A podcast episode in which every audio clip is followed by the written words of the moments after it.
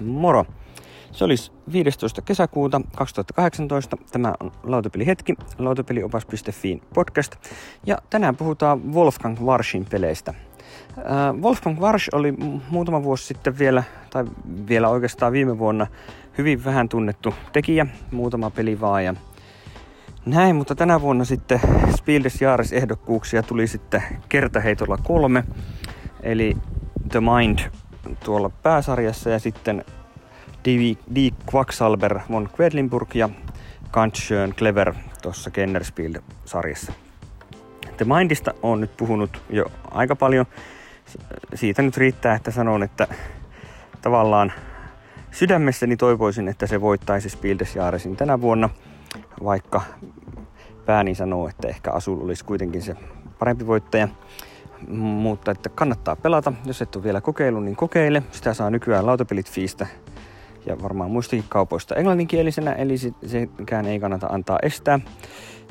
Mutta varsinaisesti puhutaan nyt tänään näistä kahdesta muusta ehdokkaasta. Mä en nimittäin sain ja oon tuossa tänään nyt kumpaakin kertaalleen kokeillut. Die Quacksalber on peli puoskareista, jotka tekee taikamarkkinoilla erilaisia taikajuomia, jotka sitten onnistuu, miten onnistuu. Tämä on onnenkoetusta ja tämmöistä backbuilder-meininkiä, eli jokaisella pelaajalla on pussi, jossa on aineksia taikajuomiin ja niitä sitten vuorolla siellä sitten nostetaan pussista yksi kerrallaan, ladotaan omaan noidankattilaan ja yritetään päästä mahdollisimman pitkälle. Se noidankattilaan semmoinen spiraalimuotoinen pisterata, niin yritetään siinä päästä mahdollisimman pitkälle ilman, että homma kosahtaa. Ja sehän kosahtaa. Siellä on pussissa nippu valkoisia laattoja. Ja jos valkoisten laattojen summa ylittää seitsemän, niin silloin pata kiehuu yli ja homma menee plörinäksi. Mutta tässä voi sitten käyttää varovaisuutta tai ottaa riskiä enemmän pois.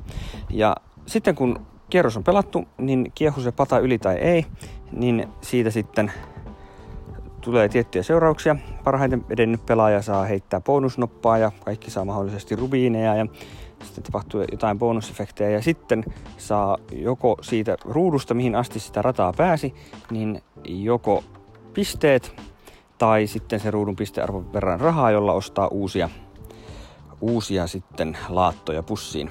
Ja tässä homman juju on siinä, että jos et mokannu, niin saat molemmat. Eli saat sekä ostaa että pisteitä, mutta jos mokasit ja patakiehu yli, niin saat valita jomman kumman. Uudet laatat on mielenkiintoisia. Siellä on ensinnäkin isompia numeroita, koska numerolla yksi pääsee yhden ruudun eteenpäin radalla ja numerolla kaksi pääsee kaksi ja kolmosella kolme ja nelosella neljä. Eli kyllähän kun nelonen on paljon maukkaampi, sillä hyppää monta askelta sillä radalla ja saa parempia tuloksia. Ja lisäksi näissä laatoissa on erikoisominaisuuksia.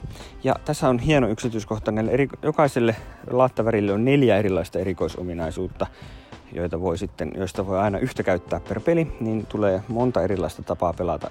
Tämmöinen pieni vaihteluelementti tässä. Siellä esimerkiksi on sininen laatta, joka ykkösversiossaan antaa, kun sä nostat sen laatan, niin sä saat nostaa heti uusia laattoja pussista pelata niistä yhden sinne radalle, jos haluat, ja heittää muut takas pussiin. Keltainen, jos semmoisen nostaa valkoisen perään, niin se valkoisen saa palauttaa takas pussiin.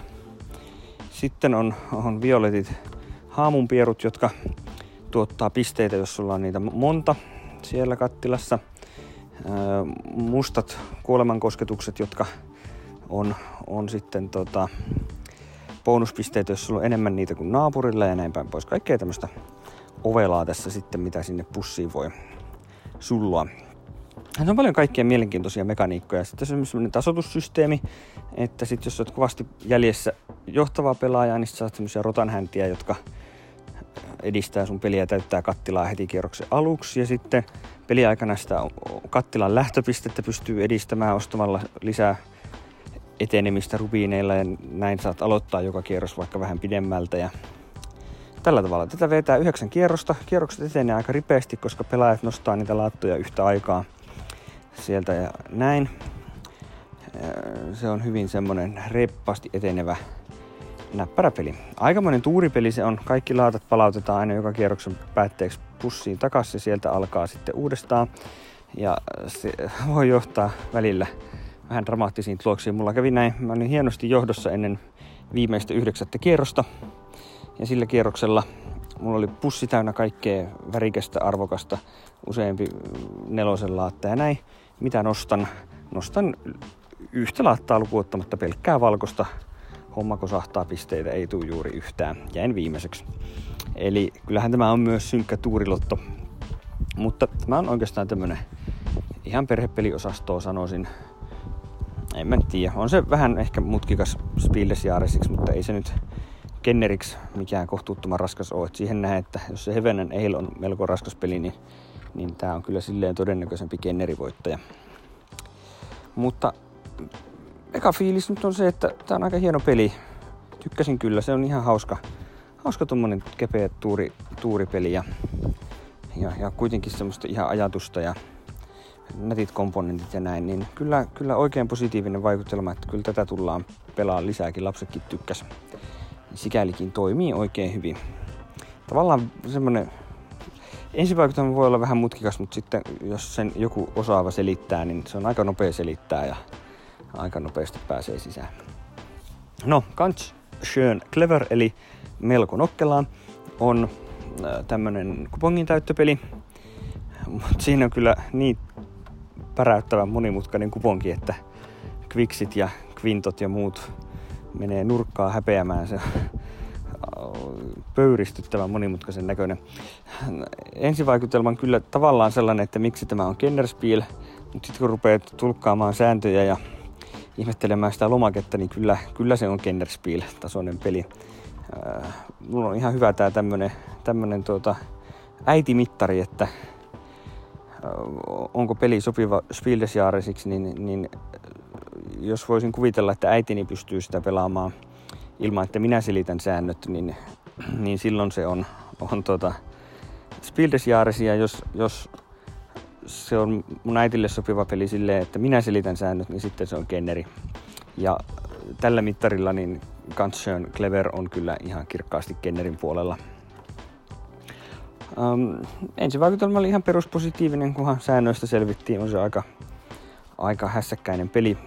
Mutta se on tämmönen vähän niinku kupongin täyttö plus plus. Siinä on aika paljon semmoista turboviritettyä elementtiä, että, että siinä on tosiaan monenlaisia erilaisia tapoja pisteyttää niitä nopaheittoja ja, ja monia tapoja mukailla ja sitten ne eri pisteradat tavallaan ruokkii vähän toisia, että kun yhdessä etenee, niin voi saada bonuksia toiselle alueelle, että saa tämmöisiä ketjuja rakenneltua ja sitten sieltä saa tämmöisiä erikoiskykyjä aktivoitua näin pois. Siinä on aika paljon liikkuvia osia tämmöiseksi kupongin täyttöpeliksi.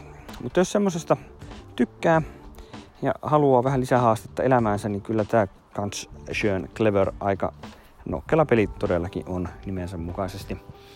Mutta tota, jos nyt tykkää kepeästä ja yksinkertaisesta, niin on tämä vähän häkkyrä, että en tiedä onko tämä mulle nyt varsinaisesti hyllyssä pysyvää tavaraa, mutta kyllä tätä nyt vielä toistaiseksi, toistaiseksi kyllä pelaillaan lisää sen verran vänkä viritys kaikin puolin. Mutta kyllä täytyy sanoa, että Wolfgang Warsch on niin kuin hyvin nopeasti noussut aika tyhjästä ihan mielenkiintoiseksi tapaukseksi. Et kyllä odotan mielenkiinnolla, että miten tässä Spildesjaaris-kisailussa käy, että montako palkintoa se Varsi sieltä kuittaa.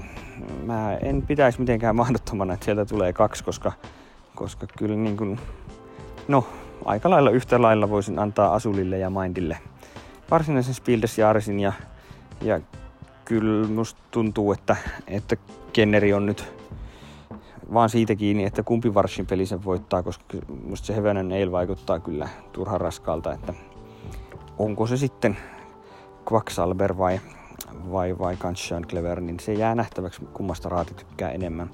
Voisin nähdä kummatkin voittajina. Mutta semmoista. Juhannus lähestyy.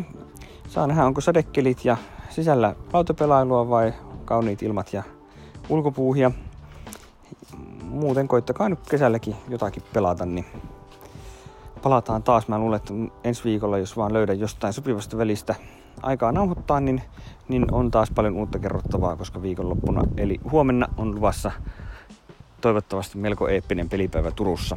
Saapa nähdä. Ei muuta kuin hauskoja pelejä ja mukavaa kesän jatkoa.